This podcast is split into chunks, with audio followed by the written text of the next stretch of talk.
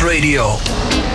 Dit is Sam's Race Stories. In dit programma ontvang ik, Samantha van Wijk, diverse gasten uit de racewereld. Van motorsport, autosport tot alles wat snel gaat. Alle sporten van binnenuit. All Sports Radio. Vandaag bij ons de gast twee mannen waarvan ze zeggen dat de benzine door de aarderen stroomt. Oud Formule 1-coureur Michael Blekemolen en zoon Jeroen. Een wereldwijd erkende en veelzijdige lange afstandscoureur. Als daar geen raceverhalen uitkomen? Welkom heren. Goede Ja, reis. Dank je. Goede reis gehad. Waar moesten jullie vandaan komen? Ehm, ja, we komen eigenlijk van de kartbaan eh, van ons eh, in Amsterdam. Dus eh, ja, nou, niet zo heel ver. Nog even een paar rondjes gedaan. Ja, nou, dat doen we eigenlijk zelf veel te weinig. Vroeger deden we het nog wel eens. Maar Maar er waren wel ongeveer duizend mensen bij ons net binnen. Dus eh, Zo. met het slechte weer is dat natuurlijk een eh, goed item. Ja, dat snap ik inderdaad. Waar, waarmee zijn jullie gekomen? Wat heb je vandaag uit de carpark gehaald? Eh, ik ben met Jeroen meegereden en dat is een. eh, dat is een eh, Porsche Cayenne. Dus eh, ja, nee, dat ging. eh, nou, we hebben ons netjes aan de snelheid gehouden. Maar eh, we hebben wel wat staan nog zo links en rechts natuurlijk. Want we doen veel. ja, we hebben zoveel auto's ook met onze dagen die we doen op Zandvoort, op het circuit. Eh, dus ja, eigenlijk keuze genoeg. Dat dacht ik al. Ja, raceverhalen, dat is eh, waarvoor we hier vandaag zitten. Nou ben ik natuurlijk erg benieuwd eh, hoe het allemaal begonnen is. We beginnen met eh, Michael. Ja, nou heb je een 24 uur uitzending. Of, ja, nou, ik, ik ben begonnen in eh, 1971. Ik heb net mijn 53ste raceseizoen afgemaakt. Elk jaar denk ik, nou moet ik nog doorgaan. Denk ik nu ook weer voor volgend jaar. Maar ja, ik weet toch dat ik dat weer positief beslis. Zolang anderen het betalen blijf ik racen. Dat vind ik ook wel belangrijk natuurlijk. Geweldig. Dus, eh, en ja, eh, alles, eh, alles ongeveer geraced wat er is. En eh, race nog een heftige klasse. tegenwoordig met NASCAR. Ja, de NASCAR Europe. Dus NASCAR Europe. Dat is een hele leuke serie. Gaat hard en toe, veel concurrentie. Dus ik heb het er wel zwaar bij. Af en toe dan gaat het goed. Ik werd vorige keer in Zolder achtste. Van een stuk of eh, 28 of zo. Dus ja, dan ben ik nog wel eens ziek allemaal van die jonge jongetjes. Die al op apengapen liggen. Die moeten echt bijna aan het zuurstof. Letterlijk en figuurlijk. Wauw. Dus eh, dan ben ik nog wel trots dat ik dat nog een beetje bijhoud. Ja, en zelfs ook nog podiums pakt. Ja, af en toe pak ik ook nog wel eens een podium. Heel mooi. Dus- Maar waar komt de liefde voor het racen vandaan? Nou, ik was met mijn vader op het circuit eh, in 1956. Dat is heel grappig. Er is een grote foto die hangt plotseling op het kantoor van het circuit zelf. En daar eh, zie je mij en mijn vader zitten boven op de tribune. Die is van de overkant gemaakt en dan zie je ook welk jaar het was. Want je ziet het aan de race, aan de Formule 1 auto Ja, die er langs komt rijden. Dus eh, ja, toen eh, heb ik besloten, een beslissing genomen om dat te gaan doen en nooit wat anders. Dus ja, ik ben, ben gaan karten, nou ja, eigenlijk een voorbeeld zoals het nu ook allemaal is. ja. En gaan racen. Maar dan moet je ook nog een, eh, een bak talent meebrengen natuurlijk. Ja, nou ja, daar zijn de meningen over verdeeld. Maar, eh, Oh, dus- nee, maar dat, dat, ja, ik heb, ik heb wel eh, hele goede jaren ook gehad. hè. Eh, goede races, mooie races, en mooie raceklassen. Dus ja, Ja, nou ja. zoveel gedaan. als je het uiteindelijk tot de Formule 1 kan schoppen, dan is er echt wel sprake van talent hoor. Als je dan start met karten, toch? Ja, dat klopt. Ik won ook wel heel veel in die tijd. Dus eh, dan kom je er inderdaad. Ik was er ook wel heel snel in hoor. Ik was nog niet echt eh, op het niveau van Formule 2. Dat kwam eigenlijk na de Formule 1. Maar ehm, ik zat er wel heel snel in. En ik ging ook wel heel erg, eh, heel erg hard. En als ik er nog over nadenk. Van, ja, ik heb ook best wel wat risico genomen. hè. Wij waren, Jeroen en ik, eh, een paar weken terug in Goodwood. En dan had ik geraced op die baan. Dus eh 43 jaar terug. En ik had nu heel veel moeite met die baan, omdat die ook niet ongevaarlijk was. Een stukje gras en overal muren. Ja. En daar was mijn eerste Formule 1 ervaring heb ik daar opgedaan. Toen werd ik ook door de teammanager binnengehaald of ik dood wilde. Ik snel vandaag nog niet, misschien morgen of zo een grapje maak je natuurlijk wel tegen niemand. Maar ja, ik weet niet, want nu moest ik, had ik echt eh eh, bij wijze van spreken twee uur nodig om die baan eh, tot de funesse toe te leren kennen. En dat heb ik toen niet gedaan, want na vijf ronden reed ik harder dan de gevestigde orde. Jeetje. Hoe kijk je terug op eh, de periode in de Formule 1? Ja, dat heb ik maar heel kort gedaan. Dus ik, ik heb wel heel veel verschillende auto's gereden. Was fantastisch. Dus, uh, maar het waren niet echt uh, per definitie, ja, de aandacht die je hebt is natuurlijk even bijzonder, maar het waren niet het is per definitie. Ja, hooghaal. Ja, dat klopt. Maar niet per definitie het mooiste wat ik gereisd heb. Ik heb zulke andere mooie dingen gehad. Uh, ik heb Formule 3 jaren gehad, die waren echt heel leuk. met eigenlijk een hele lichting van Formule 1 rijders. Uh, ik was er een van de eerste die in de Formule 1 kwam. En dan praat ik over Mensel, Prost, Biquet. Uh, nou ja, een hele, hele rits van die mensen. Ja. En uh, ik was er het eerste in. Ik was er ook het eerste uit. Dus dat was ook wel makkelijk. Maar ja, daarna heb ik altijd nog gereisd. Ik heb geen jaar, nou ja, één keer een half jaar niet gereisd. Na een ongeluk. Dus, ja. ja, hoe kijk jij er naar, Jeroen? Ja, dat ze gek waren in die tijd. Uh, het is, uh, we waren inderdaad op Goodwood. Die, die baan die kenden wij allebei niet echt meer. Want hij kende hem ook niet meer zo goed uh, na al die jaren. Maar je rijdt de baan op en ja, niet normaal hard dat ging. En dan met die auto's, met die veiligheid. Ehm, ja, bizar dat ze dat durfden. Dat je dat risico durfde te nemen. Maar het was natuurlijk de mindset. Je ging gewoon voor die sport. En je wilde gewoon de beste zijn. Je wilde winnen. Of je wilde Formule 1 halen. In ieder geval, je, ging ervoor. En uh, ja, dat is uh, nu wel anders, want nu denk je ook veel, veel meer na over de veiligheid. Ja. Is het ook altijd jouw droom geweest om Formule 1 te halen? Ja, ik denk dat er weinig mensen zijn die uh, beginnen en niet de droom hebben om Formule 1 te halen. nou, misschien is Heesemans een uitzondering. Hè? Twan Heesemans en, en Mike zijn zoon, die, die dan uiteindelijk meer de GT-kant op kwamen. Die kwamen wij ook tegen uiteindelijk nou, mijn vader al genoeg daarvoor en ik ook uh, zo Mike weer.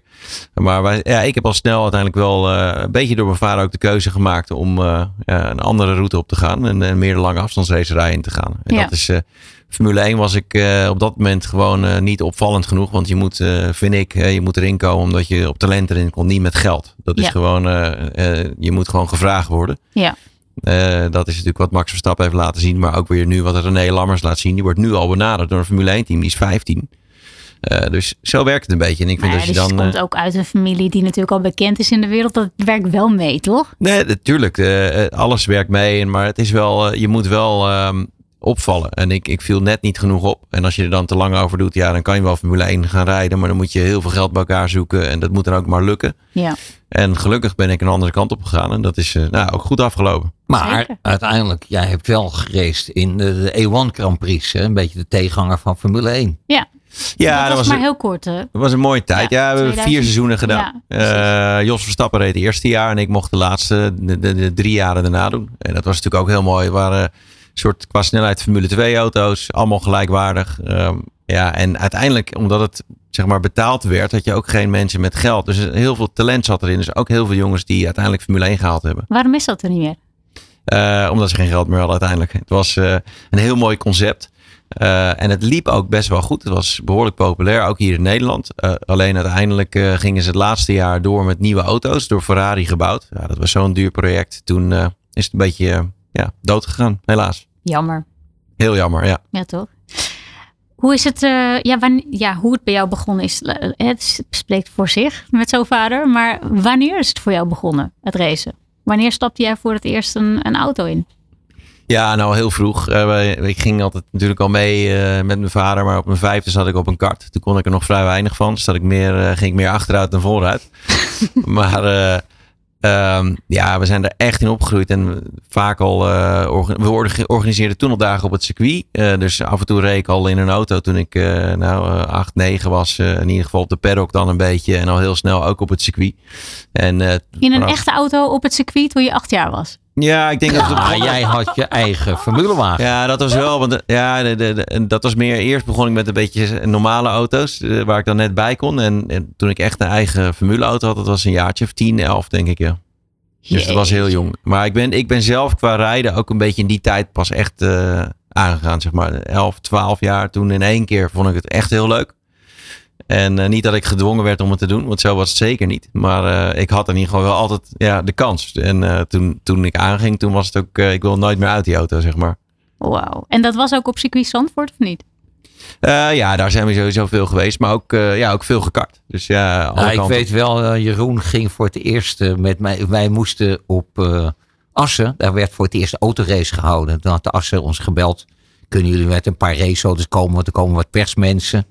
Maar ik had geen coureurs die dag. Was door de week, midden in de winter geloof ik. En toen zeg ik uh, tegen Jeroen, wil jij rijden? Toen had Jeroen al een beetje gereden. En ik zeg, uh, laat mij maar voorrijden. We rijden de pitstraat uit en rijden we even bij elkaar. Maar Jeroen neemt de leiding, de pitstraat uit. En ik kon hem nooit meer inhalen. Dus toen, toen was je 13. Dat weet ik nog goed. En toen stond ik echt zo van, oh, wacht even. Gaat toch wel heel erg goed. En ja, zo is het uiteindelijk ontstaan. En toen uh, ben je snel gaan racen. Ja, zo snel mogelijk natuurlijk. Wat vind je ervan dat jouw zoons ook zijn gaan racen? Want ook je andere zoon race? Ja, dat was natuurlijk uh, ook wel een stukje droom. Hè? En uh, nu vind ik met de kleinkinderen, vind ik het vreselijk griezelig. Maar wat ik met Jeroen heb gedaan was gewoon belachelijk. Want die reed in, uh, ja, in zijn eigen familieauto reed hij keihard over Hou je toch je hart vast? Ja, dus dat, ja, dat ging allemaal goed. Maar dat was wel anders blijkbaar. Want nu zou ik dat niet meer doen met mijn eigen kind. Nee. Met, met, met mijn kleinkinderen sta ik echt zo van oeh, welke start vind ik dat maar weer eng met zo'n kart uh, over de kop kunnen gaan. En, ja. en veel competitie, dus uh, er gebeurt nog best wel wat. Maar ja, we zijn alweer bezig met de kleinkinderen. Die hebben dus alweer. Er komt daar weer een nieuwe generatie aan die we straks in de gaten moeten houden. Ja, zijn alweer auto's natuurlijk aangeschaft om te gaan rijden op circuit. Ja, nee, stilzitten gaan we niet doen. Nee, er komt, er komt wel weer een nieuwe generatie aan, ja. Wat vind jij ervan? Je hebt twee zoons, toch? Ik heb een tweeling en uh, nog een oudere zoon. En uh, ja, uh, ja, wat vind ik van? Ik vind het wel ook moeilijk. Ik sta ook wel met spanning langs de kant. bij mij is het nadeel dat het er meteen drie zijn. Ik denk als het er één was geweest, dan, dan kun je echt een beetje focus leggen op één. En dat zie je natuurlijk ook veel gebeuren in deze sport. Ja. En dan ga je één op één begeleiden en op pad samen. En dan, ja, dan, dan, dan kweek je een soort van chemie en dan gaat het goed. Met drie is dat lastig, maar uh, even goed is het wel heel mooi om uh, mee te maken. Maar hebben ze wel de, de ambitie om ook echt door te gaan in het racen? Ja, no, ik vind nog niet genoeg. En, en dat is ook heel belangrijk. Hoe oud zijn ze nu? Uh, 10, 10 en 13. En uh, ik zie er wel eentje die wel, uh, die, is wel, die heeft er wel echt zin in. Zeg maar, die, uh, Welke? ja, een van de tweeling die staat altijd klaar. Weet je, die, die staat altijd gewoon met zijn helmpje onder zijn arm letterlijk klaar voor de deur van me gaan. dus dat is mooi. Maar goed, ik ging ook zelf, als ik eerlijk ben, pas 11, 12 was ik een beetje in één keer dat ik dacht van ja, dit is wat ik wil. Dus het kan, dat kan ook bij de rest nog komen. Ja, mooi. Ja, jullie uh, racen allebei nog steeds en zijn druk met het bedrijf, uh, bedrijf Race Planet. Daarover straks meer, want we gaan eerst even naar een plaatje. En dat is For Your Eyes Only van Sheen Easton.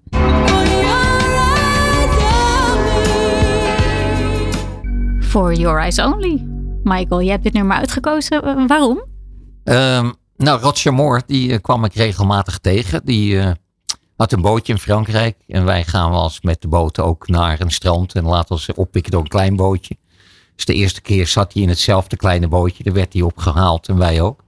En dan gingen we daar lunchen. En we hadden altijd een paar Jack Russells bij ons. En dat vond hij zo fantastisch, die honden. Dus we raakten af en toe met hem in gesprek. Dus, uh, en hij was mijn held toen ik een jaartje of tien was. James Bond, ja. Ja, James Bond. En Roger Moore, ja, dat was gewoon de man toen. En ondertussen was hij Formule 1 fan. Ja, ik weet nog goed, want dan had je van die overhemd met zo'n pennetje erdoor.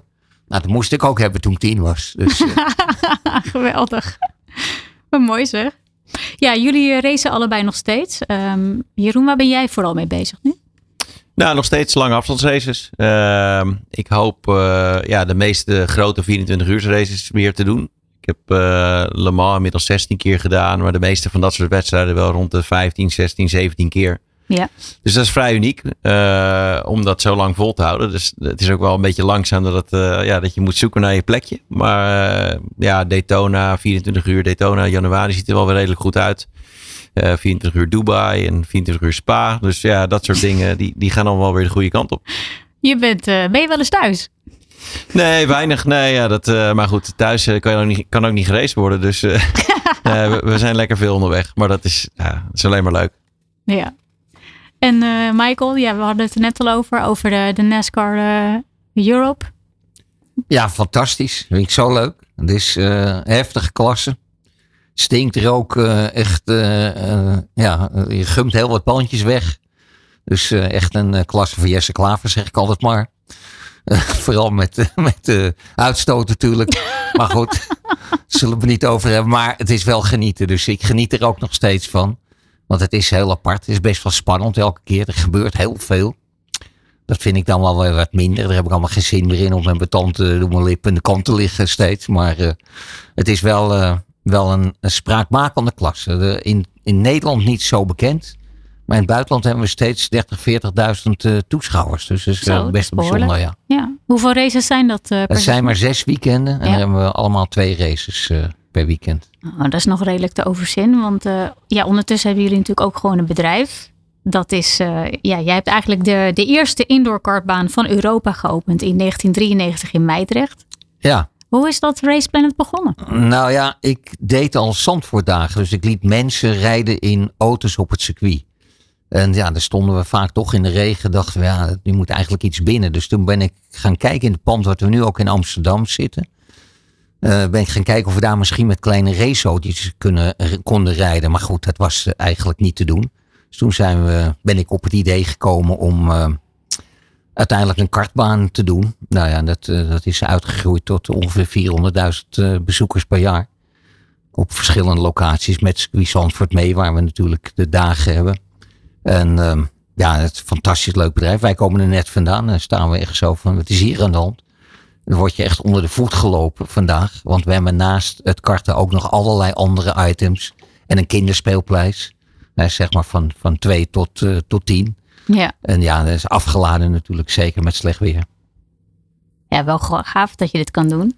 Eh, Ja, En, en ik denk helemaal in deze tijd dat er natuurlijk veel meer interesse nog voor is nu de Formule 1 steeds Ja, groter ja. wordt eh, in Nederland. ja, als je Maar- door de week bij ons komt, om een uurtje vier, dan staan er allemaal vaders die eh, komen met eh, Max Verstappen. Hij heet alleen nog geen Max, maar hij is het wel.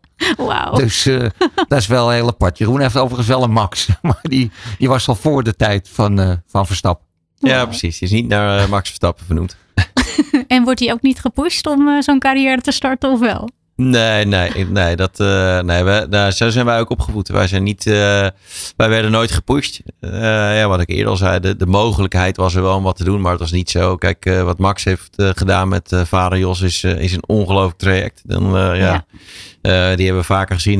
Nick de Vries ook hetzelfde met zijn vader Hendrik Jan, die we, ja, waar we Ja. ook veel mee om zijn gegaan. Of gaan. En die, ja, dat is ongelooflijk wat die gedaan hebben. Maar zo zijn wij nooit, eh, ja, Nee, ik heb ze echt een beetje in het gak laten zakken. Zoek het maar uit. Zo is het eigenlijk gegaan. Want eh, ja, je hebt eh, wat hulp van, eh van Allard Kalf natuurlijk gehad. En ik heb daar heel weinig. ik heb in het begin al wel met je Formule 3 even wat onderhandelingen gedaan. Maar niet echt vaak gepusht. Nee, nou misschien maar beter ook. Maar hoe tof is het om een paard te hebben die kartbanen en een circuit als, als speeltuin heeft? Ja, daar was natuurlijk heel apart opgegroeid. Eh, ik was eh, als vijfjarige liep ik altijd bij de Formule 1 wedstrijden. Want deed mijn vader in het voorprogramma. Eh, vaak met Jan Lammers ook. Met z'n tweetjes. En dan, dan was ik gewoon mee. We gingen, de kleuterschool heb ik niet gezien. Ik was alleen maar met die wedstrijden mee. En, en toen was het heel anders Formule 1. Ik liep ook gewoon nog, ja, bij wijze van spreken, zo de pitstraat in. Ja, Of ze zetten mij even op de tribune, gingen zelf racen. En dan, kwam, ja, dan kwamen ze weer halen naar de hand. Maar ik wist al die rijders eh, bij, bij Helm te herkennen en zo. Dus het was echt wel een mooie tijd. gaaf. Ik heb begrepen dat, eh, dat, dat jij met je broer ook het, het ijsrijden hebben bedacht. Ja, dat klopt. Ja, dat is inderdaad. eh, ja, we hebben een onderdeel ijsrijden. We liepen een beetje te klooien met een auto. En ik denk dat mijn broer Sebastian reed, maar ik aan de handrem trekken. En toen lag een plaat. Een, eh, een houten plaat. En elke keer natuurlijk de handrem aantrekken. Als je net met de achterwielen, was een voorwiel aangedreven auto, net met de achterwielen op die plaat reed. En dan kon je alle kanten op driften. Dus Ja. dat vonden we in één keer heel mooi. Dus toen, nou, toen heeft uiteindelijk mijn vader bedacht: hey, als ik daar nou wieltjes onder zet, Ja. dan Ja, doet hij het. Daar hebben we zwenkwieltjes onder gezet. En eh, dat wordt wereldwijd, echt bij allerlei incentives wordt dat eh, gebruikt nu. Dus ik had er eigenlijk wat recht op moeten claimen. Want eh we hadden ook wel eens een auto aan het spit om mensen te leren om uit een over de kop geslagen auto te klimmen. Want dat klinkt heel makkelijk. Maar daar gebeuren heel veel ongelukken mee. En dan breekt mensen nog een nek. Die halen een gordel los en die vallen dan op het plafond wat eh, onder hun hangt. Ja, En, eh, maar dat ding hadden wij, maar dat moesten wij meteen stoppen, want er lagen rechten op. Dus we kregen een brief na een halfjaartje en onmiddellijk stoppen. En dan zie je dat dat soort dingen toch beschermd kunnen zijn en ook echt zijn. Ja. Dus ja, dan hebben we het niet meer gedaan. Maar dat hadden we ook met dat eh ijzerrijden, zoals wij dat dan noemen, moeten doen. mooi zeg. Hoe speciaal is eh circuit Zandvoort? Ja, dat is uh, letterlijk een figuurlijk beetje onze achtertuin. We wonen allebei in Aardehout, dus uh, we horen altijd meteen wat er aan het rijden is. En uh, ja, is, is bijzonder. Dat heeft natuurlijk wel geholpen tot, uh, tot waar we nu zijn. Hè. Anders waren we misschien, uh, als er een wielerbaan had gelegen, dan waren we nu, nu misschien uh, op, de, op de fiets gekomen. Ja, nee, dus, ik, ik, kom, ik kom ook uit die buurt vandaan. Als de wind de goede kant op stond, dan ja, kon ik ja. alles horen. Ja, ik hoor het. nou, van de week stond ik weer te luisteren. Ik wist gewoon dat de Porsches aan het rijden waren. Ik hoorde het aan het geluid, dus dan sta je zo, ja. En dan hoor je ook precies waar ze rijden. Dat is ook wel weer grappig. Ja, geweldig. jullie hebben ook de eerste races gereden op het vernieuwde circuit, hè? Ja, ik heb alle uh, soorten meegemaakt. Ja. Welke versie uh, was het leukst? Uh, ja, ik denk dat, ehm, dat de eerste, de originele versie wel grappig was. Maar dat was voor een hoop auto's, was dat allemaal vol gas. Je ging de Hunsrug overheen en dan ging je vol gas tot je bij de Tarsen was. Tenzij je natuurlijk een snelle auto had. En op een gegeven moment is daar de panoramabocht bijgekomen, de Marlboro bocht, allemaal rembochten. En toen is er uh, een klein probleempje ontstaan natuurlijk in de financiën van het circuit en veel tegenstand. En toen is er een interim circuit gemaakt. Dat heeft ook vrij lang geduurd. Nou ja, een jaar of uh, twintig terug hebben we denk ik uh, het circuit tot wat het nu is zien verbouwen. En is uiteindelijk een fantastisch mooi circuit. Ik zeg altijd, ook voordat Prins het circuit kocht, Formule 1 kan altijd terugkomen. Dat uh, zou niet weten waarom. Nou, we zien ook wat er, er gebeurd is. Ja. Ja, nee, het is een prachtig circuit. Uh, ik denk ook, ja, uh, modern, zeg maar in deze moderne tijd, dat alle rijders er echt van genieten. gewoon uitdaging. Ze hebben het wel wat veiliger gemaakt, maar nog echt authentiek. Het is gewoon niet makkelijk om daar zeg maar je auto niet in de vangrail te zetten als je een foutje maakt. Ja. Dus dat maakt het mooi. Maar ik heb ook, ja, uiteindelijk net voordat het interim circuit kwam, daar, heb ik dan, daar ben ik op begonnen te racen. Dat was een heel kort baantje. Dat was eigenlijk niet zo heel spannend als je eerlijk bent. Uh, maar wel goed, want uh, anders had het helemaal niet meer bestaan. Dus goed dat ze toen door zijn gegaan. Uh, maar ik heb nog net, mocht ik een rondje met jou meerijden. Mijn vader op de, op de lange baan, zoals ik het dan noem. in de, in, ja, hangend in de rolbeugels of in de rolkooi van Renault 21 Turbo volgens mij. Toen zei hij, nou dit is een van de laatste rondjes die je ooit gaat zien hier. Want hij gaat weg. Dus dat was wel heel mooi om nog een rondje te doen. Maar goed, ik kan me dat ook niet precies herinneren hoe dat was. Maar als je de beelden ziet, ja, dat was niet normaal zo snel. Gaaf. En die uh, kombochten in het vernieuwde circuit, wat vind je daarvan? Ja, hele mooie, uh, mooie uitvinding eigenlijk. Uh, ik race zelf veel in Amerika. Daar rijden natuurlijk wel eens op kombochten op een oval. Maar dan rijden we op het infield normale bochten. Ja. maar dan is de, de kombocht meestal heel makkelijk vol gas. Dus dan is het de eerste ronde misschien wel even speciaal. Maar daar wen je snel aan. Maar dit zijn wel uh, bochten met uitdaging. Uh, de Arie Luinik bocht, de laatste bocht, is makkelijk vol gas met de meeste auto's. Dus daar is de uitdaging niet zo groot. Maar ja, de Hugenotsbocht is uh, echt wel bijzonder geworden. en ook met aparte lijnen rijdt helemaal bovenlangs. Terwijl je normaal niet zo wijd zou gaan. Dus het is, het is echt wel... Spectaculair. Ja, ze, ze, hebben iets nieuws bedacht wat je vaker terug gaat zien, denk ik, bij normale circuits. Uh, jullie zijn er uh, uiteraard uh, bij als er de Formule 1 op Zandvoort wordt gereden. Wat, wat doet dat met jullie?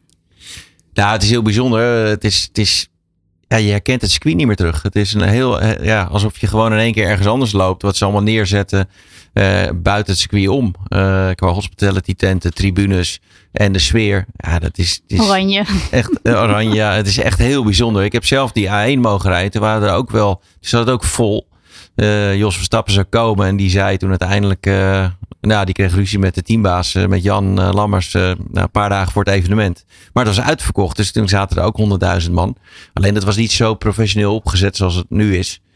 Ehm, dus toen stonden er wel wat meer files nog, zeg maar, naderhand en noem het allemaal maar op. Maar dat was ook een hele mooie sfeer. Maar dit is ook, ja, het is gewoon uniek. Je staat er, je, ja, je kan er echt van genieten. Ik ga altijd echt wel, pak even, zoals net voor de race, ga ik even vanuit de commentaarpositie ook even kijken hoor. Dat is wel heel bijzonder om te zien hoe die sfeer is, hoe iedereen aan het genieten is. Ja, mooi. Hoe vaak rijden jullie er nu nog? Uh, nou, eigenlijk heel gek, want ik uh, ben nooit aan het racen op Zandvoort. Ik ben alleen maar uh, over de grens aan het racen. Dus, en Jeroen ook, eigenlijk ook niet. Dus wij doen ja. geen races. Maar ja, we zijn nu weer aanstaande week zijn we weer een paar keer onze eigen business daarin het doen. En huren we het circuit. Dus dan zijn we er. Maar uh, ja, races uh, is ook niet meer zo uh, zoals dat was vroeger met de nationale kampioenschappen. is toch allemaal een beetje anders geworden, helaas. Ja, jammer, toch? Ja, we hadden op een gegeven moment ook echt een nationale autosport. En natuurlijk, uh, dat, dat, is fantastisch als je de, laten we zeggen, de top 10, 15 uh, van de Nederlandse autocoureurs, die, die konden er allemaal een, stoeltje vinden en kregen betaald daarvoor. En, en uh, het was, kwam tv, er kwamen veel uh, fans op af, mooie feesten daarna en zo. Dat was echt top. Maar dat is helaas allemaal verdwenen. Ja, zonde. jullie hebben een, een voorwerp meegenomen hele gave. Daar gaan we het straks over hebben. Eerst gaan we naar het volgende nummer. Don't Stop Me Now van Queen.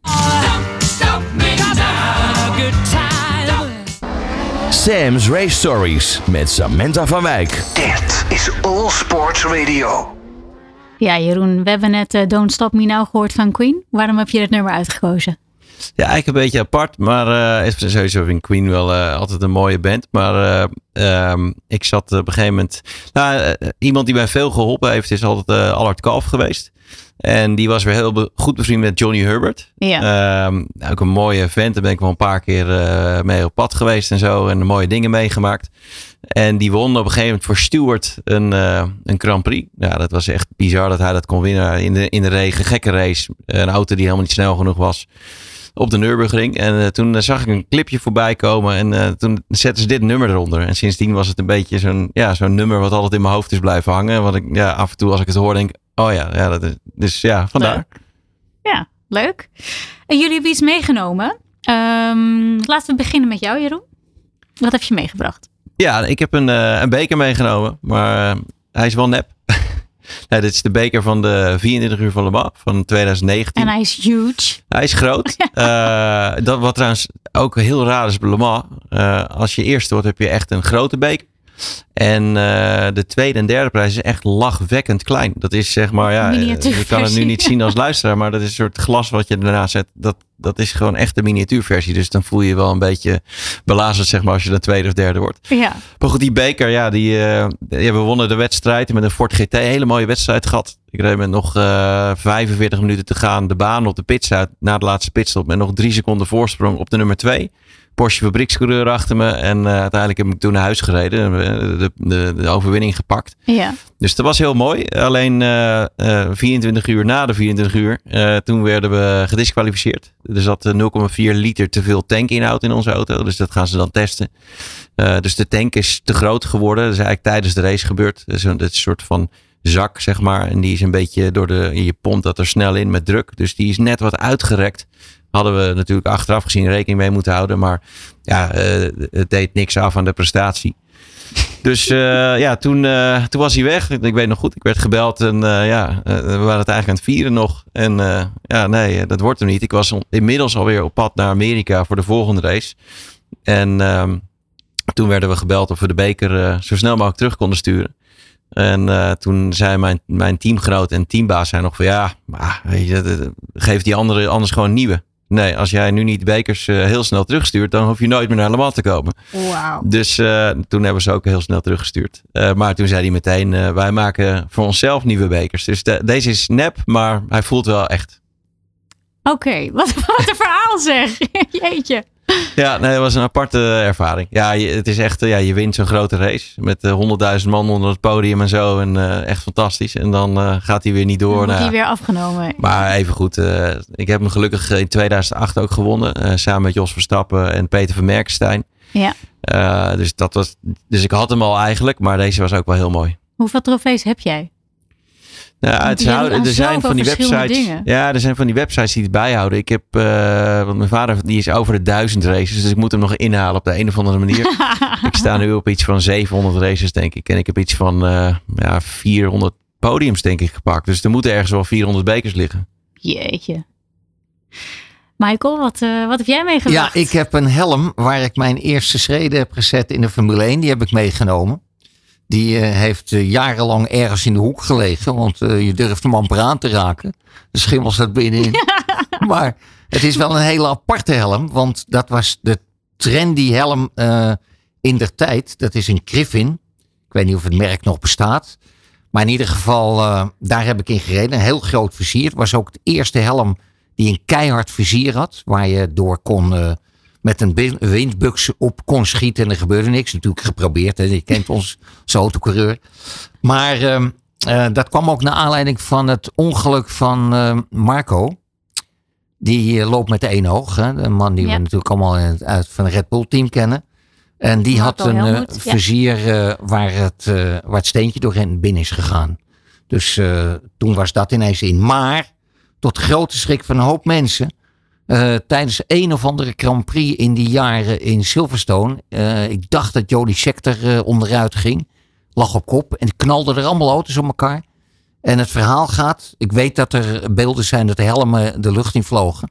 Dat de pennetjes waar, de bandje, waar het bandje mee vast zit, je, onder je kin komt. Die braken allemaal af. Dus die helmen vlogen door de lucht. Dus Jeetje. ik eh, heb toen nieuwe pennetjes gekregen of weet ik het wat. Maar ik heb toen die helm nooit meer gebruikt. Dus dat was het afscheid. Maar dat is toch geweldig om te hebben dit. Dat werd er, vol- volgens mij werd ze ook gewoon met de hand geschilderd als ik het zo goed bekijk. ja, ja, nou het is wel grappig. Want ik weet twee mensen die hebben een replica ervan. en dus, dit is de eh, echte. Ja, dit is de echte. Ja, Jeroen heeft altijd dep. ja, dus, eh, ik heb echt. Jeroen mag alle replica's. en jij hebt de echte. Geweldig. En er zitten ook allemaal van die, van die luchtgaatjes zitten er in het Ja, vizier. je had ook aan de zijkant had je een, waar je een slangetje op kon aansluiten. En daar kon, kwam dan eh, verse zuurstof uit. Eh, en dat was in het geval als je er een brand was. Hè. In die tijd waren er nog veel branden. Ik heb Ja. natuurlijk enorm veel meegemaakt eh, in het begin van Formule 1. hè. Ik heb bij allerlei dingen gestaan. En met mensen ook staan te praten die vijf minuten later dood waren uiteindelijk. Dus eh, ja, dat, dat was nog in die tijd. En Ja. nu is het niet meer te vergelijken. Dus honderd keer veiliger. Ja. Nee, de veiligheid is er een stuk op vooruit gegaan wat absoluut. dat betreft. Als het eh, nog zo onveilig was, ik denk dat ik dan niet zou race. Nee, dat denk ik ook niet. Weet je, als je erover nadenkt wat je toen deed. Ja. ook, ook alleen al dat pennetje. Want ik weet nog toen ik eh, klein was, toen was dat heel normaal. Ze had inderdaad zo'n klein metalen pennetje waar je dan zuurstof op aan kon sluiten. Ik, ik wist niet eens eh, waarvoor dat was, maar nu weet ik het dus. Maar ja, hoe gek je eigenlijk bent. Dus als je in de fik staat je komt je auto niet uit, dan kun je even eh zuurstof. Weet je, dan krijg je extra zuurstof. Ja, eh, Dat is het toch bizar. dus eh, daar dachten ze toen over na. We denken natuurlijk nu echt honderd stappen vooruit. Ja. Dus ja, de tijden zijn echt veranderd. Nou ja, het was natuurlijk zo, als je in een brandende auto, hè, we hebben het helaas op Zandvoort gezien, zelfs twee keer, maar de tweede keer was eh, onnodig geweest. Als dat gewerkt had, had hij niet de vlammen ingeademd. En uiteindelijk was, eh, was de body van eh, Roger Williamson was nog redelijk intact. Ja. Ondanks dat er een, best een heftige brand was. Maar goed, eh, dat zou eh, wel kunnen helpen. Want ja, je verbrandt als mens ben je gelijk eh kassiewijlen. Ja. Als, de, als je vlam aan de binnen haalt of rook of wat dan ook. Ja. Helaas. ja, maar in die tijd dat jij Formule 1 deed, eh, gebeurde geregeld. ja, en ja. ook niet alleen met Formule 1, ook met alle andere. Je zat in een, in een bakje van, van anderhalve meter bij 60 centimeter breed. En er was aluminium. Nou, dat leek wel zilverpapier. Als je ergens opknalde, dan frommelde het helemaal op. Ik, eh, heb, nou, Jeroen heeft pas nog Jochem Mas gesproken. Die heb ik nog een keertje uit de auto. eh, nou, ik kon hem er niet uithalen. Hij zat helemaal verwrongen erin. We waren een test op Silverstone met Formule 1. En hij rijdt weg voor mij. Hij was twee ronden aan het rijden. Ik ben een opwarmronde. Ik start daarna. Eh, helemaal geen brandpreventie op de circuit niets. Dus ik zit op het rechte stuk en ik zit ver voor me uit te kijken. Ik denk, wat ligt daar nou allemaal? Dus ik kom aanrijden. De hele auto gewoon in duizend stukken. En Jeetje. Jochem die zat in, een, in dat kleine bakje, maar echt opgevouwen. En die kon er ook niet uit. Het was heel eng, overal benzine. En de uitlaat hoor je tik, tik, weet je wel, die warmte allemaal die overal zat. Dus ik denk, oh. En ik stond daar gewoon naast. Ja, de, de- na een kwartier kwam, eh kwam een of ander eh, klein fortje aanrijden met het brandblussertje van oma. En ja, gelukkig dat niet in de fik is gegaan. Toen hebben ze heel lang eh, hebben ze staan te werken om het open te krijgen. Want ja, Ja. er zat gewoon verwrongen. Hij had ook alles gebroken hoor. Zijn, be- zijn benen, zijn heupen. Nee, het was een heftige crash. Ja, en je weet van tevoren dat dit soort dingen kunnen gebeuren. En, en toch blijf je dan racen. Ja, het was raar in die tijd. Ik dacht wel vaak, ik hoop dat ik maandag weer terugvlieg. Echt? Maar dat had Maar dat- toch dat- geen dat- invloed op je. Nee, Dat- dat- je, ging, je bleef toch wel weer rijden. Ja, ik, ik eh, weet ook van mensen in die tijd, die, die pakten hun tassen echt eh, de laatste avond anders in elke, elke keer in het hotel. Van, eh, nou ja, weet je, kan zomaar zijn dat, weet je. Het is bizar als je erover nadenkt, maar Wauw, en dat is een beetje dat Isle of Man gevoel wat je dan krijgt. ja. Ja, nee, die zou ik ook nooit doen. Nee, zeker niet. Moet je toch wel een beetje levensmoe zijn, hè? Ja, nee, echt ongelooflijk. Ja, als ik eh, naar jullie cv kijk, dan is het eh, eigenlijk niet normaal wat jullie allemaal hebben gedaan. Waar, waar ben je nou het meest trots op? Ja, ik zou het niet weten. Dat is een eh, kleine strikvraag. Ik weet niet. Ik, leuk dat ik nog steeds race, denk ik. Ik bedoel, ik ben, ben bejaarde. En ik zie weinig mensen met, met die leeftijd uiteindelijk nog racen. Dus ik denk dat dat. En dat merk ik ook steeds meer. Want afgelopen weekend ook. Dan eh, ben ik in. eh, sorry. In Zolder aan het rijden. En dan komen er toch mensen naar me toe. Hoe hou je dit vol? Hoe kun je dat? Ja. Daar heb ik bijvoorbeeld 40 jaar terug mee gereisd. En die lopen bijna achter de rollator. En dan denk ik, ja, gewoon doorgaan. Hè? Want dat is het Maar natuurlijk. misschien houdt dat je ook wel jong, toch? Dat denk ik zeker, absoluut. Waar ben jij het meest trots op?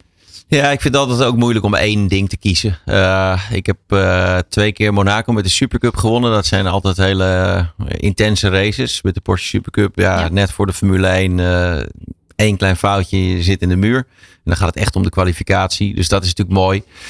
Die Le Mans overwinning was mooi. Maar toen hadden we wel veruit de beste auto, beste team. Dus die was eigenlijk vrij makkelijk. Maar nog steeds, het is wel gewoon Le Mans. Dus dat zijn misschien wel een beetje de highlights.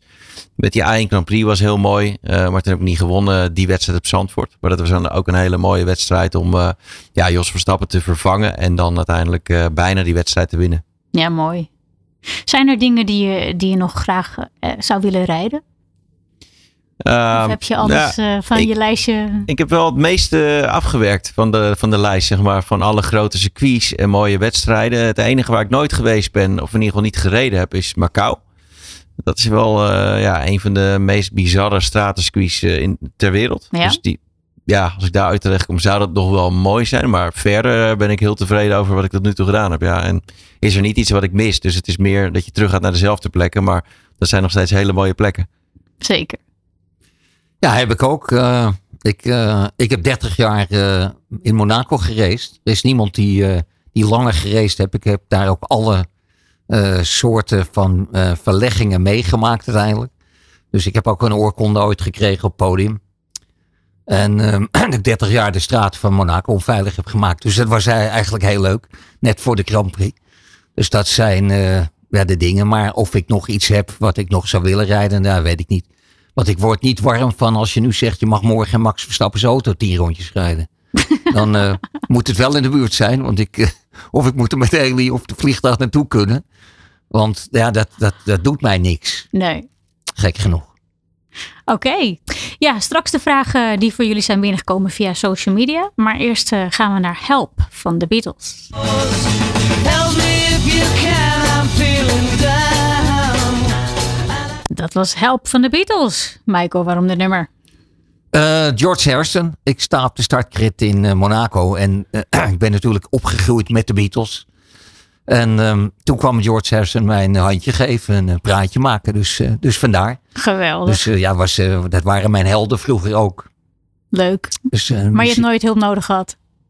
Eh, sorry, je hebt nooit? Hulp nodig gehad. Help. nee, nee, nee. Dat hoeft niet. Nee, maar ik vond dat een, ja, de Beatles, nou, dat zijn natuurlijk nog, eh, nog steeds eh, legends en eh, zullen het altijd blijven. Maar fantastische muziek. Dus ik vond het zo mooi om hem daar eh, even een praatje van wel 10 minuten te maken. 10 minuten op de grid. Ja, want dan sta je daar gewoon 20 minuten. Dus, en ik denk, hij kende ook niemand. Dus hij liep daar een beetje, een beetje rond. Ik denk, ik heb eindelijk aanspraak. Oh, wat heerlijk. Leuk. Er zijn voor jullie vragen binnengekomen via social media. Eh, Joey0204 vraagt: eh, Wanneer was de F1 het leukst? In de tijd van Michael, in de 70s, in de zeros of vandaag de dag? Ja, ik zeg eh, voor mij, maar ja, da- daar ben ik mee opgegroeid, de jaren negentig. Dus dat, die zit er dan niet eens bij wat hij voorstelde. Ik vind de jaren zeventig ook mooi. Als je uh, Hunt, Lauda, rivaliteit, dat soort dingen, was fantastisch. En die, ja, die waren er ook op een hele andere manier maar zo mee bezig. Maar de jaren negentig kwam ook de technologie er een beetje bij. Maar het was toch nog een beetje, je kwam nog met dingen weg waar je nu niet meer mee wegkomt. Zeg maar. Dus het- ja, ik vond dat eigenlijk de mooiste tijd. De 90s. 90s, ja. Michael? Heb ik ook een beetje, dus ik sluit me erop op aan. Eh, het gevaar was natuurlijk groot. Maar wat daar ook grappig was, iedereen reed bijna op een paar teams na met dezelfde motoren. Allemaal Forte DFV motoren. Ja. En ja, dat was eh, een, een soort Formule Ford, maar dan een grote vorm. Dus dat was eh, gelijkwaardig. En, het, eh, en ondanks dat had je toch, eh, McLaren was toen goed met, met Senna. En dus uiteindelijk had je ook wel behoorlijke verschillen. Maar dat was meer in de preparatie van de auto's en zo. Ik heb wel eens gereden in de auto van James Hunt. En ik heb best wel veel Formule 1 verschillende auto's gereden. En die heb ik zeg maar jaren daarna pas gereden. Toen was ik al lang andere dingen aan het doen. Maar toen merkte ik ook, hé, hey, dat is even een andere auto. Eh, dan rijd je met dezelfde motoren. Maar wel even een auto, het was gewoon een limousine om mee te rijden.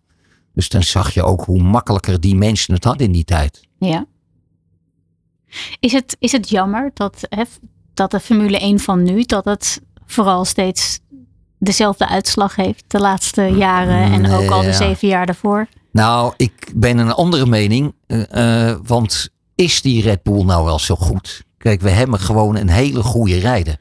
Want Ja. als we twee. eh, maar niet zo'n klein beetje veel beter dan de rest. Nee, maar stel nou voor dat Max niet in het team zou zijn. En er zou nog zo'n soort tweede rijder zijn. Dan eh, hadden we helemaal niks in de gaten, die auto. Hè. Dan stond hij af en toe op voorop en dan stond hij weer middenin. En eh, wat natuurlijk uiteindelijk nu met zijn teamgenootje gaande is. Dus ik, ik denk dat Max gewoon ja, met kop en schouder boven alles uitsteekt qua rijden. En ik zie het altijd in allerlei klassen terugkomen. Eh, Ja. Ook bij mij in NASCAR, daar zie ik mensen. Ja, die rijden gewoon harder. Dus eh, dat is natuurlijk het. En, en waar jij natuurlijk op doelt, het is, eh, is het nog wel leuk, omdat we zoveel technisch verschil hebben. Ja, nou ja, ik vraag me af als Max Verstappen had gereden in de 90s. Hadden we dan hetzelfde uitslag gezien? Ja, maar dan Ja, had, hij, eh, had hij met drie Maar- seconden voorsprong gewonnen. Er zit wel een klein verschil in. Want kijk, als je kijkt naar de 90s, dan had je, eh, dan had je een, een McLaren eh, begin van de jaren 90. Die waren zoveel beter dan de rest. Die stonden soms anderhalf, twee seconden voor het volgende team op de startgrid. Ja, dan sta je er altijd. Dan had Perez ook elke race tweede gestaan. Dus wat wel heel mooi is aan deze tijd, is dat het ongelooflijk dicht bij elkaar zit. En dat, dat is, nog, is nog nooit zo geweest. Ehm, dus ja, dat is ook een beetje het nadeel van Perez. Als hij drie tienden tekort komt, dan staat hij in één keer zesde in plaats Ja. van tweede. Met misschien wel de beste auto, misschien niet. Maar dat is ook moeilijk in te schatten, inderdaad. Ja, dat is ook wel weer zo. De volgende vraag is van eh, Betty. Wat is jullie mooiste herinnering aan elkaar buiten de baan en op de baan? Nou, eh, er valt even een kleine geluidstilte. Ja, daar moet ik meteen even nadenken. Dat was wel een hele moeilijke. nou, ik- mijn mooiste herinnering was dat Jeroen bijna de E1 Grand Prix op Zandvoort won.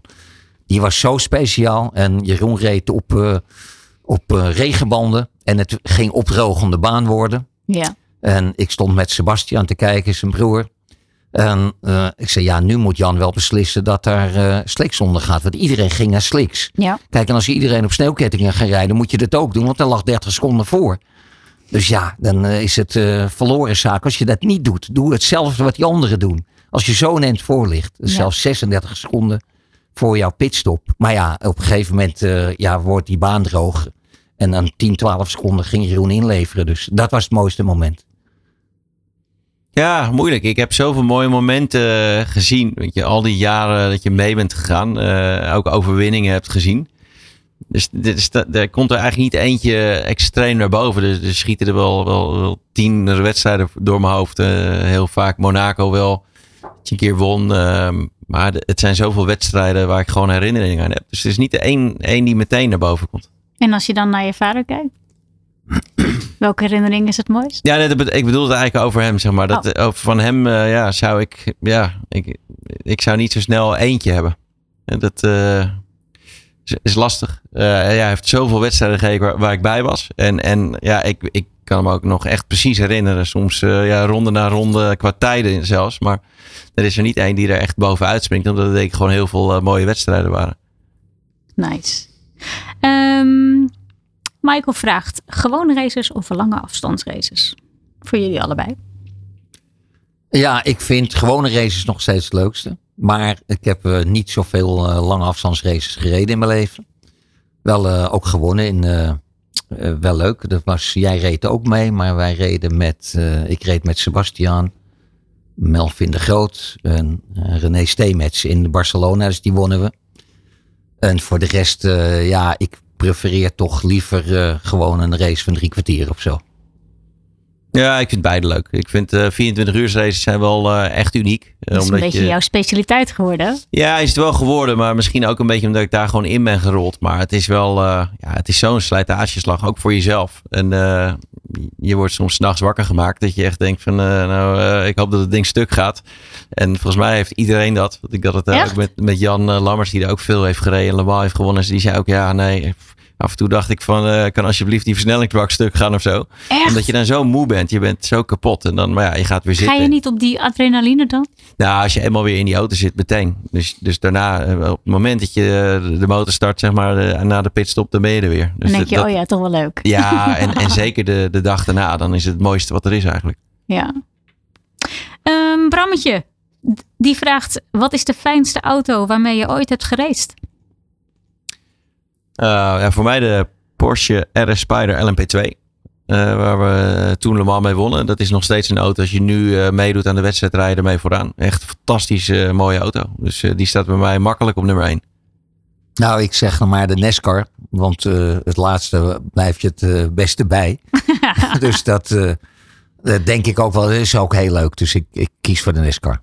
Oké. Eh, dan Remy, hoe zijn jullie op twee wielen? Ja, nou, daar val ik meestal om. nee, ja. Wij zijn niet van de tweewielers eigenlijk. Ehm, ik heb mega respect voor, eh, voor de MotoGP-coureurs. Eh, we kennen ja, Jurgen van der Goorberg goed. Daar hebben we veel, eh, veel mee op, zijn we veel mee opgetrokken met z'n allen. Ongelooflijk als je ziet wat zij doen. Ehm, ja, het is een hele andere sport. Rossi, Valentina Rossi race natuurlijk nu. Doet het eigenlijk best wel goed als je heel eerlijk bent. Ja, Is geen topper, maar nog steeds wel gewoon heel goed. Echt knap. hij is Dus- fanatiek. nou ja, Ja. hij is fanatiek en gaat ervoor. Dus ik vind het ook mooi. Maar ja, ik vind het een prachtige sport. Maar eh, ja, het is mij eh, denk ik net een stapje te ver. Ja. Twee wielen. Dat knietje aan de grond, dat... eh, Ja, nou ja, het is natuurlijk gewoon... Kijk, wij maken wel eens een foutje. En dan, eh, dan ga je een beetje dwars en eh, ja, dan rij je door. Als zij een foutje maken, dan, eh, ja, dan, dan doet het echt pijn. Dus Ja. eh, daarom ook meer respect. Want dat hebben wij op een stratencircuit bijvoorbeeld wat meer. Hè. Dan moet je ook echt oppassen. Als je een fout maakt, hang je in de muur. Dus je weet wel een beetje dat gevoel. Maar, en dus ik snap ook wel hoe gaaf dat is. Als je dat helemaal, ja, als je dat mooi vindt. Maar voor mij is het eh, ja, echt eh, twee wielen tekort. En Ja, Michael. ik heb dat eh, de tijd van Jumping Jack, eh, Jack Middelburg. We hadden dezelfde sponsor. Dus ik ging wel eens met hem mee naar een Grand Prix. En hij ging wel eens mee naar een autorace. Ja. En ik kan me nog herinneren, hij moest in Zolder rijden. Toen had hij overal van dokter eh Derduwener heette die, geloof ik. Een Belg, die maakte hem altijd weer, eh, weer nieuw. Met allerlei stalen pennen. Hij had overal staal in zijn lijf, in zijn benen, in zijn schouder. Het was echt verschrikkelijk. En in die tijd moest je nog lopend naast je motor starten. Dus hij kon amper lopen. En hij eh, startte redelijk. En ja, hij kwam niet meer door. Dus dan was hij weer geklapt. En dan lag hij weer helemaal onder het bloed. En dan denk ik, oh, wat een sport is dit. Verschrikkelijk. En ik heb dat met, nou ja, met meerdere meegemaakt. Eh, ik heb ze nog wel eens gesproken. Nou, ook veel eigenlijk. Dus eh, ja, wel, wel bijzonder dat die mensen het kunnen. Want ik vind het zo knap. Ik zou het niet kunnen. Het is echt een, een specialisme. Dat is ongelooflijk om te driften met een motor. En als je die, die slow motion beelden ziet. Ik vind het niet normaal wat ze kunnen. ja. Dus eh, respect wat Jeroen al zegt. Maar niks voor ons. Niet voor jullie weggelegd. Dan vraagt eh, Daan, hoe herken je talent? Eh, wat zou je hem willen meegeven aan tips? Ja, wij zien best wel veel eh, talenten. Ik merk altijd met de kartraces, als we met de kleinkinderen aan het rijden zijn, dan zien we dat hier in Nederland zijn echte talenten. Dat zijn jongetjes die heel goed zijn. Dus ehm, dat zie je gewoon aan het soort rijden. Dat wil nog niet alles zeggen, want een talent moet ook andere dingen doen. Hij moet goed met zijn PR zijn, anders komt hij er ook niet. Eh, er zijn zoveel facetten die je, die je brengen tot een, bepaald niveau. En dat is best moeilijk. Kun je ook niet zomaar zeggen. Jan Lammers doet het heel goed op dit moment. Heeft een hele goede keus gemaakt. Eh, Tom Coronel is natuurlijk daarmee bezig. Eh, Met Rocco? ja, met Ja. Rocco. Dus daar zie je dat, dat, eh, dat die de goede weg inslaan. Natuurlijk, jij zei net al van de naam helpt. Tuurlijk. Eh, dit helpt zeker, maar je moet het toch wel doen. Hè? Als je niet kan rijden, dan kom je er ook niet met of zonder naam. Ja. Ja, je ziet wel vaak al snel of iemand eh, iets kan of niet. Maar het is ook heel wisselend. Nou, dan is eh, de zoon van Jan Lammers René misschien het beste voorbeeld. Die ging in het begin eh, ja, gewoon oké. maar dan zei je niet van dat wordt een eh, Formule 1 coureur.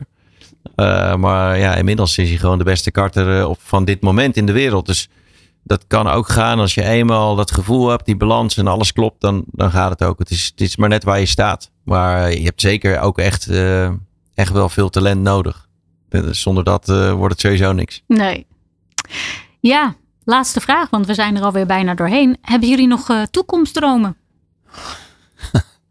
Nou ja, dat ik eh, voorlopig nog niet met mijn rollator de raceauto moet benaderen. en eh, dat is mijn toekomstdroom, dat ik nog fysiek het allemaal aan kan. Dus dat zou ik mooi vinden als ik het nog een paar jaartjes kan volhouden. Ja, en voor mij, als ik eh, nog een paar keer zou kunnen rijden, dat soort wedstrijden, dan is het helemaal oké. Maar ik, ik heb al veel mooie dingen gedaan, dus het is niet een droom, maar het is wel, eh, dat, zou wel, dat is wel een doel, zeg maar. Dus eh echte dromen in het racen heb ik niet meer. Nee. Nou, mag ik jullie heel erg bedanken voor jullie komst en heel veel succes met alles. Jullie natuurlijk bedankt voor het luisteren. En we gaan eruit met nog een liedje van Jeroen, Because We Believe, van Andrea Bocelli en Marco Borsato. Sam's Race Stories met Samantha van Wijk. Dit is All Sports Radio.